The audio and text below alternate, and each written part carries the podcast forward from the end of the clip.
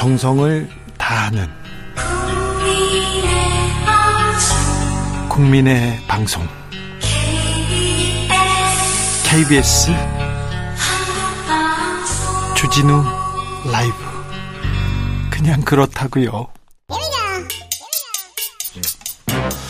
뉴스를 향한 진지한 고민 기자들의 수다.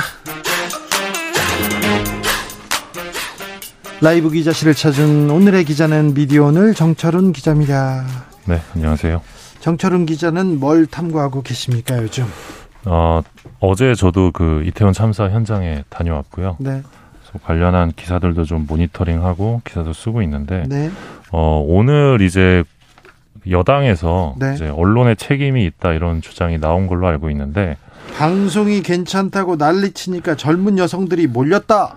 예, 예. 저는 이제 언론의 책임도 있다고 생각을 합니다. 예. 그러니까 예를 들면 뭐 매년 이제 스케치성 보도만 리포트만 반복을 한 거죠. 그렇죠. 인파가 엄청 몰리고 있다. 다들 즐거운 모습이다. 근데 경찰이 뭐 만일의 사태에 대비하고 있다. 이런 식의 거의 뭐 뭐라고 예. 해야 되나요? 그냥 뭐 교과서 판에 박힌 듯 이런 예, 보도를 이런 써냈죠. 보도가 매년 나왔습니다. 네. 매년 나오면서 어, 정작 이제 그런 어, 압사의 위험성이나 이런 부분들을 사전에 경고하지 못한 부분은 언론의 책임일 수 있는데 네, 네, 네. 뭐그 그, 그 지적 받아들입니다. 예, 근데 그거를 이 정부 당국의 책임에 비하면 정말 비교가 안 된다고 봐야죠. 정부 당국의 책임이 훨씬 크고 네.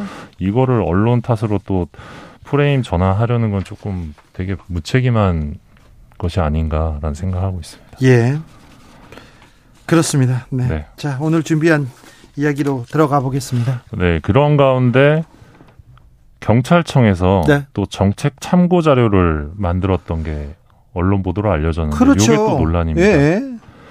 그러니까 여기 자료를 보면 MBC PD 수첩 등 시사 프로그램도 심층 보도를 준비 중이어서 정부 책임론 부각 소지 요 대목이 있거든요. 이게 그리고 이태원 사고 정부 책임 관련 보도량을 경찰청에서 집계한 내용도 있었는데 10월 30일 0시부터 오후 1시까지는 9건이었는데 1시부터 8시에는 108건으로 정부 책임 보도량이 대폭 증가했다. 요런 대목이 이 보고 문건에 있습니다. 네, 이거 언론 감시하고 있습니까? 예, 그러니까 이 대목이 뭐냐, 이 참사에 대해서 이 정부 당국이 일말의 공감은커녕 시민과 언론에 대한 감시와 대응 방안만 짜고 있었던 거 아니냐. 그렇죠. 예. 안전은 뒷전이더니 감시는 지금 제일 먼저 하네 이런 생각을 할 수 없겠죠. 없죠. 예. 지금 아니 제대로 대응도 안 하던 사람들이 이거 감시만 하고 있네 이런 생각을 할 수밖에 없어요. 세월호 때 생각나고요. 예, 그래서 지금 책임을 회피하는 정권이 이 자신들을 향한 시민의 분노가 언론의 선동 때문이다.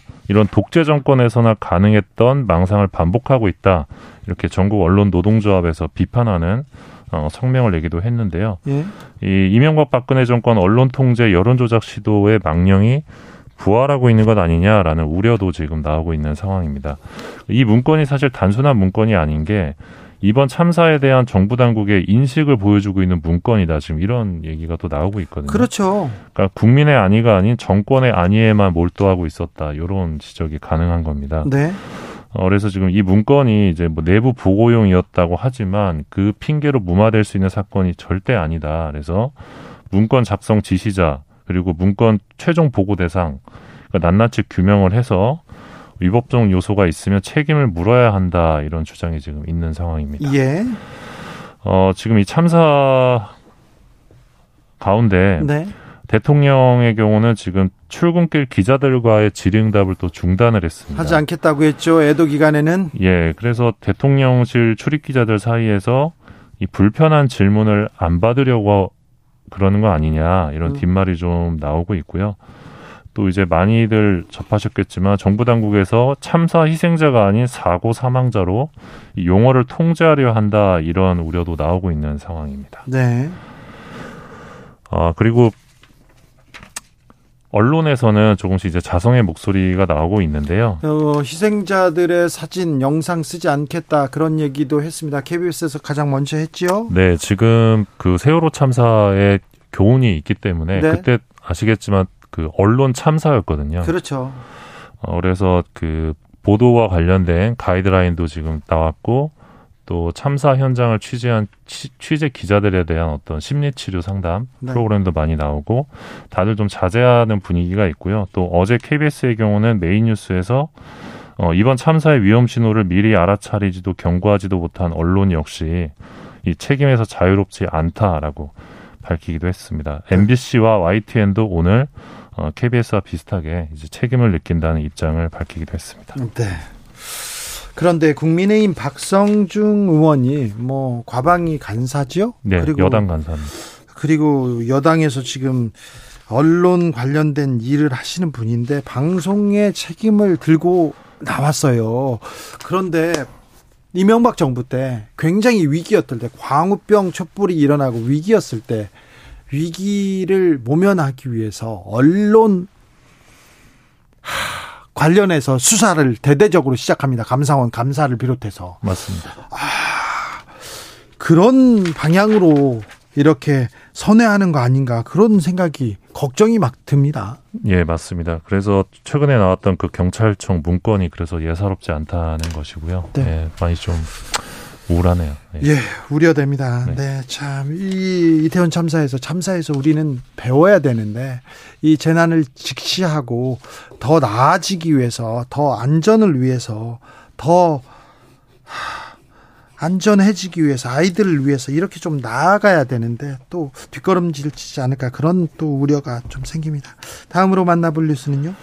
예, 최근에 나 어제 나왔던 되게 중요한 판결인데요. 네, 그 MBN이 네, 어, 2011년에 종합편성채널 사업자로 선정될 때 네, 이 납입 자본금으로 3,950억 원을 약속합니다. 근데 네. 이 중에 556억을 이 차- 임직원 차명 주주를 활용해서 회사 자금으로 납입을 합니다. 네. 사기를 친 건데요.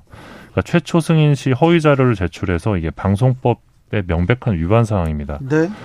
승인 취소가 가능할 정도의 문제였고 사실 이걸로 거짓 서류로 거짓 네. 자료로 지금 승인 허가를 받았어요. 그래서 맞습니다. 승인 취소가 가능한 내용이었는데 네. 네. 근데 이게 그게 이게 어, 문재인 정부 때 드러납니다. 네. 문제가 드러나서 MBN 경영진이 지난해 유죄를 선고받았고요. 재판에서 유죄 예. 받았어요. 그리고 2년 전인 2020년 방통위에서 6개월 영업정지 행정처분을 내립니다. 네. 여기에 대해서 MBN이 불복하고 소송을 걸었는데 이 처분이 정당하다는 네. 판결이 어제 나왔습니다. 네. 어, 재판부 판단을 보면 이 방통위 처분이 가혹하다고 볼 수 없다. 이 차명 주식의 규모를 봤을 때 이 불법 행위가 사전에 알려졌다면 아마 최종 승인이 불투명했을 것이다 이런 판단을 했고요.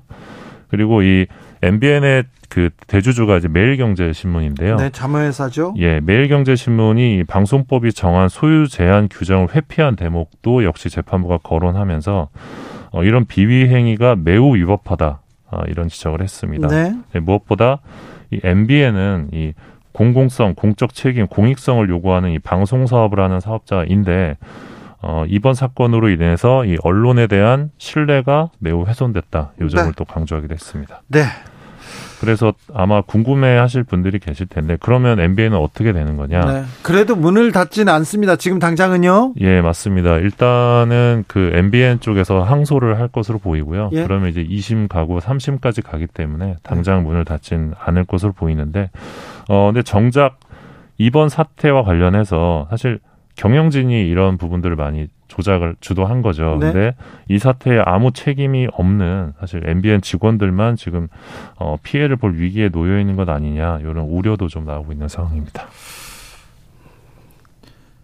재판을 굉장히 길게 끌고 갈 거예요. 예, 그럴 것 같습니다. 끌고 가면서 음, 방법을 내겠죠. 예. 네, 법 대로 이렇게 되지는 않을 가능성이 높다고 지금 저는 예상합니다. 그러니까 MBN 쪽에서도 이거를 좀 정치적으로 풀려고 하지 않을까 이런 뭐 생각도 좀 드는데요. 네. 이게 결론이 다음 정부에서 나올 수도 있습니다. 그렇습니다. 네. 저는 이 법과 원칙이 언론한테는 어떻게 적용되는지 여러분께서 그 대목에서 좀 지켜보면 아, 지켜보면 될 겁니다. 보통 1심 에서 2심, 3심. 어, 1심에서 많이 다퉜기 때문에 2심에서 주로 6개월 안에 예. 어, 재판이 끝나야 되는데 네. 이거는 그러니까 MBN 쪽에서는 이 6개월 동안 방송을 못하게 하는 건 너무 가혹하다라고 주장을 했는데 네. 법원에서는 가혹하지 않다라고 판단을 한 겁니다. 지켜보시죠. 네. 네. 법과 원칙대로 언론계에도 이게 이 적용이 잘 되는지 한번 보자고요. 판결이 네. 작용 적용되는지. 기자들의 수다 미디어 오늘 정철은 기자 함께했습니다. 감사합니다. 고맙습니다. 교통정보센터 다녀오겠습니다. 오수미 씨.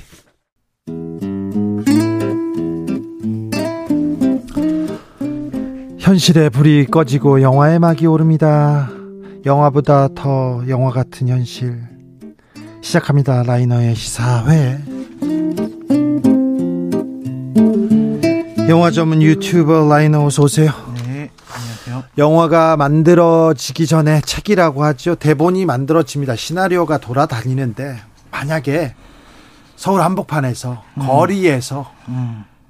156명이 100여 명의 청춘이 숨진다. 그것도 숨을 못 쉬어서 숨진다. 이렇게 시나리오를 쓰면요. 이렇게 영화를 만든다고 하면 현실성이 떨어진다고 다 퇴짜를 맞을 거예요. 그렇습니다. 아마 제작 단계에도 못 들어갈 것 같은데요. 그렇죠. 어, 어떻게 이렇게 이런 말이 안 되는 일을 가져왔냐고 이렇게 다 힐난을 받을 건데. 그렇습니다. 그런 일이 발생했습니다. 그렇습니다. 네. 자, 오늘 어떤 영화를 볼까요? 네.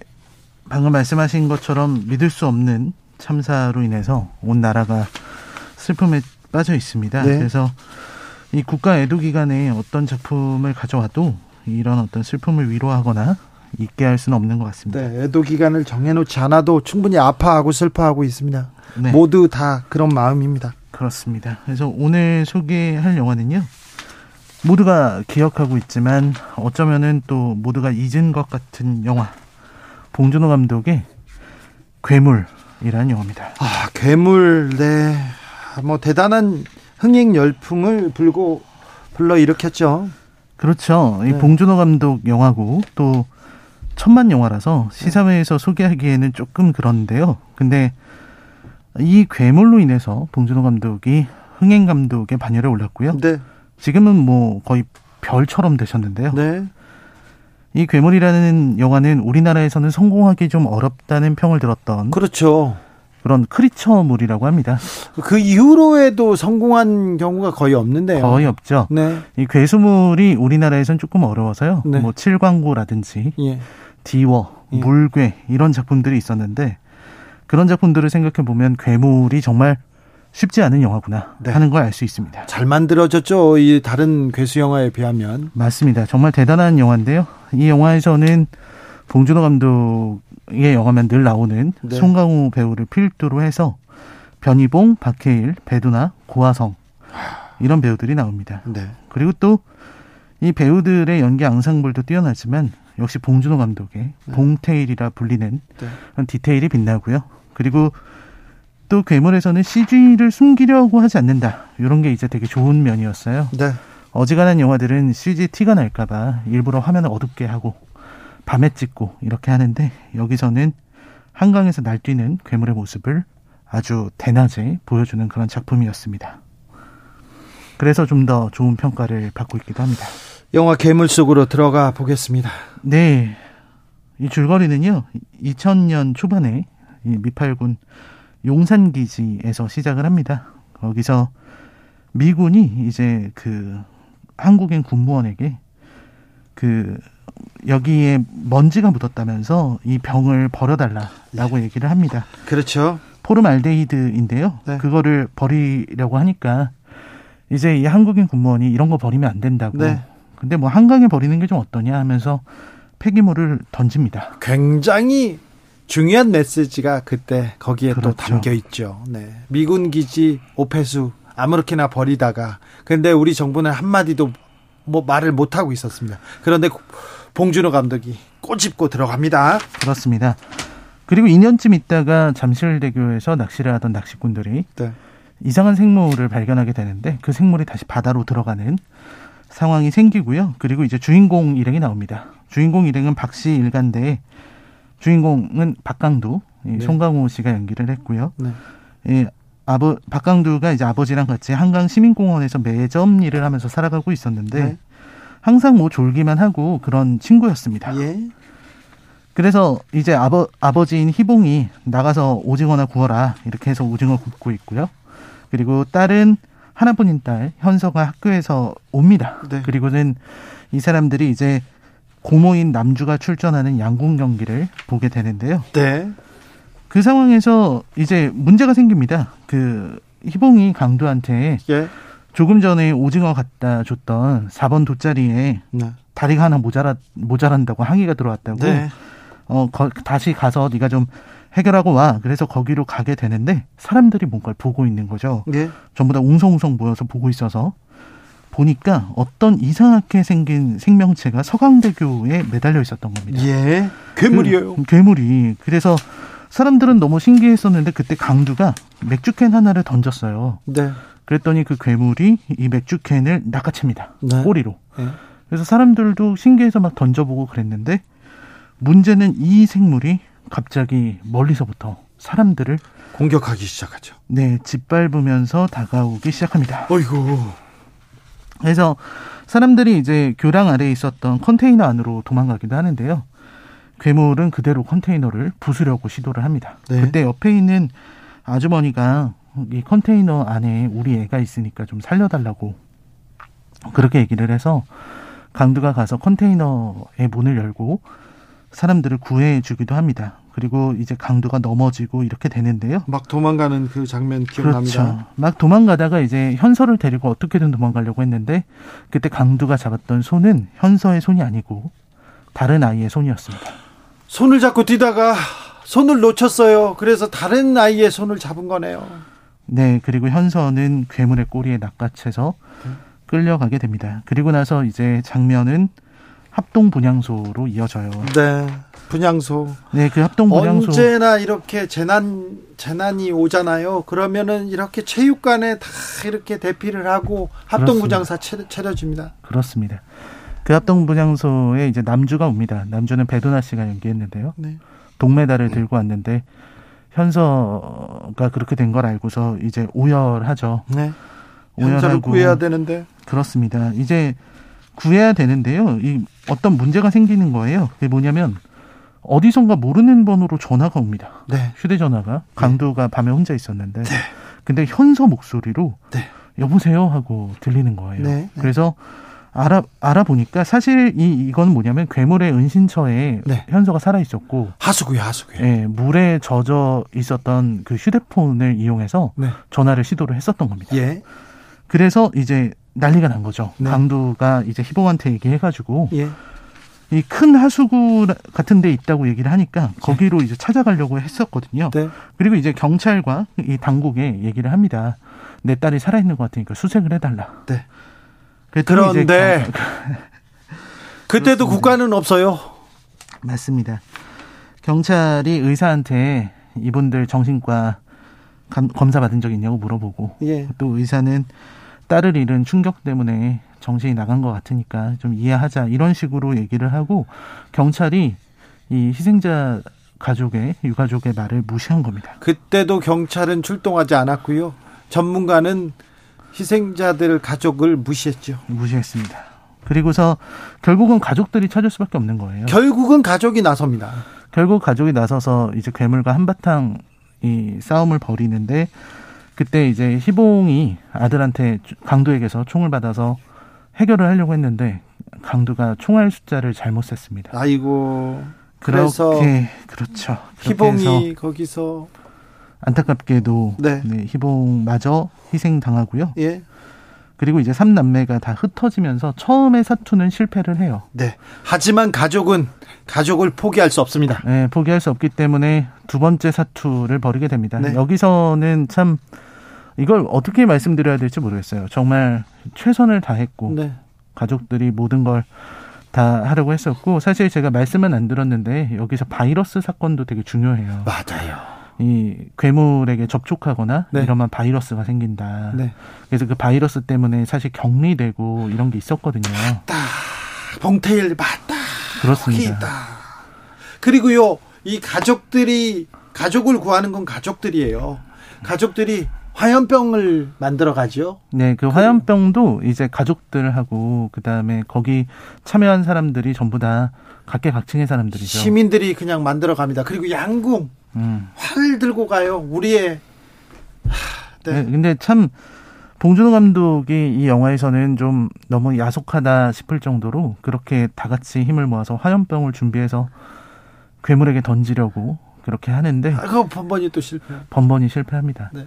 그러니까 시민들이 그 모아놓은 그 힘으로도 어 아무래도 그런 괴물을 상대하기는 어려웠던 거죠. 네. 그래서 결국 마지막 순간에 이제 남주가 화를 쏩니다. 근데 네. 남주의 사실 남주의 성장도 있는 거죠. 왜냐하면 남주의 가장 큰 단점이라고 할까요? 네. 약점이 중요한 순간마다 시간을 끈다는 거였거든요. 네. 그래서 시합에 나가서도 중요한 순간에 시간 끌다가 실격하고 그게 약해가지고 그게 약했는데 여기 마지막 순간에는 한 순간도 머뭇거리지 않고 네. 그대로 어, 그 불을 붙여서 화살 쏩니다. 네. 그 화살이 괴물의 눈에 정확하게 관통하고요. 그리고 기름을 잔뜩 머금고 있었던 괴물은 온몸에 불이 붙어서 네. 네, 사라지게 됩니다. 결국 가족을 구한 것은 아, 가족이었고요. 어, 가족을 구하지는 못하지만 다른 아이를 구해서 또 희망을 이렇게. 그렇죠. 네. 결국은 시민들이 구한 거죠. 경찰은 국가는 없었어요. 이 위기 상황에. 하지만 시민들이 고등학생이 나오고 하, 전직 전직 간호사가 나오고 의사들이 달려오고 그래서 시민들이 심폐소생술로 이 희망을 살려내지 않습니까? 그렇습니다. 이태원에서도 여기에서도 그랬어요. 변희봉 배우가 아버지인데 아, 아버지인데 그런 얘기를 합니다. 새끼 잃은 부모 속냄새를 맡아본 적 있어? 부모 속이 한번 썩어 문드러지면 그 냄새가 심리 밖까지 진동하는 거요. 이렇게. 아, 네. 네. 하이드님께서 길에서 걷다가 156명이 죽는 영화는 없습니다. 없어요. 그런 일은 없으니까요. 없지요. 네. 라이너가 이 영화를 추천하는 이유는요? 네, 영화에서도 싸움이 끝납니다. 네. 싸움은 끝났고 이제 세상은 원래대로 돌아왔죠. 하지만 이 박씨 일가는 예전과 같은 삶을 다시는 찾을 수가 없습니다. 그럴 수가 없지요. 아버지를 잃은 아들이면서 동시에 자식을 잃은 아버지고요. 네. 그리고 또 이제 부모, 형 모두 잃은 그런 가족들이 서로 함께 하면서 네. 서로 간의 부족함과 허전함을 다독이면서 채워주면서 살아가게 되기 때문에 자기 아이를 잃었지만 또 다른 아이를 이렇게 보면서 이렇게 희망을 품습니다. 그렇습니다. 네. 사실 제가 이 영화를 추천한 이유는요. 이 영화가 나온 게 2006년입니다. 네. 무려 16년 전 영화거든요. 근데 이 영화에서 지적하고 있는 것들을 보면은 너무나도 가슴이 아픕니다. 네. 한강에서 벌어진 무차별적인 사륙 희생 그리고 유가족들이 이렇게 나오는데 생겨나는데 정부가 아무것도 하지 못합니다. 네. 그때도 정, 부는 없었어요. 그렇죠. 자국 영토 내에서 자국민의 안전과 관련돼서 일어난 사건인데도 전혀 주체적인 역할을 못 하고요. 한국 정부가 기본적인 위기 대응조차 해내지 못하고 무력한 모습을 계속해서 보여주고 아까 말씀하신 것처럼 유가족이 말하는 생존자 가능성을 이야기하면서 정부에 요청을 했지만 아무런 도움도 주지 않고 미친 소리를 취급을 했습니다. 그때도 시스템이 없다, 매뉴얼이 없다, 주체가 없다 이런 얘기 했어요. 네, 시스템 없었고요. 정부의 대응은 밋밋했고요. 무능했기 때문에 박씨 일가는 도움을 청하지 못하고 스스로 싸웠습니다. 이 영화가 나왔을 때 봉준호 감독의 이 풍자에 대해서 이 사회 비판적인 태도에 대해서 많은 말이 있었습니다. 너무 과하게 비판하는 거 아니냐, 과한 풍자 아니냐 이런 말이 있었거든요. 반미 반정부 얘기 나왔습니다. 네, 근데 지금 우리는 16년 전에 봉준호 감독이 지적하던 것에서 한 발도 나아가지 못했습니다. 오히려 퇴보하고 있는 것처럼 보이고요. 몰랐다는 말은 변명이 되지 않는, 않습니다. 왜냐하면 이미 영화에서도 벌써부터 16년 전에도 경고하고 있었기 때문입니다. 네, 참 애석한 마음을 금할 수가 없습니다. 네.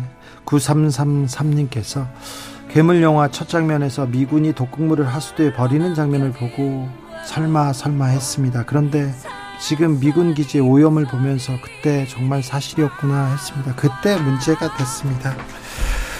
잘 봤습니다. 오늘의 작품은 괴물이었습니다. 라이너 감사합니다. 네, 감사합니다. 네. 김유나의 강 흐르고 있습니다. 저는 여기서 인사드리고요. 저는 내일 오후 5시 5분 주진우 라이브 스페셜로 돌아옵니다.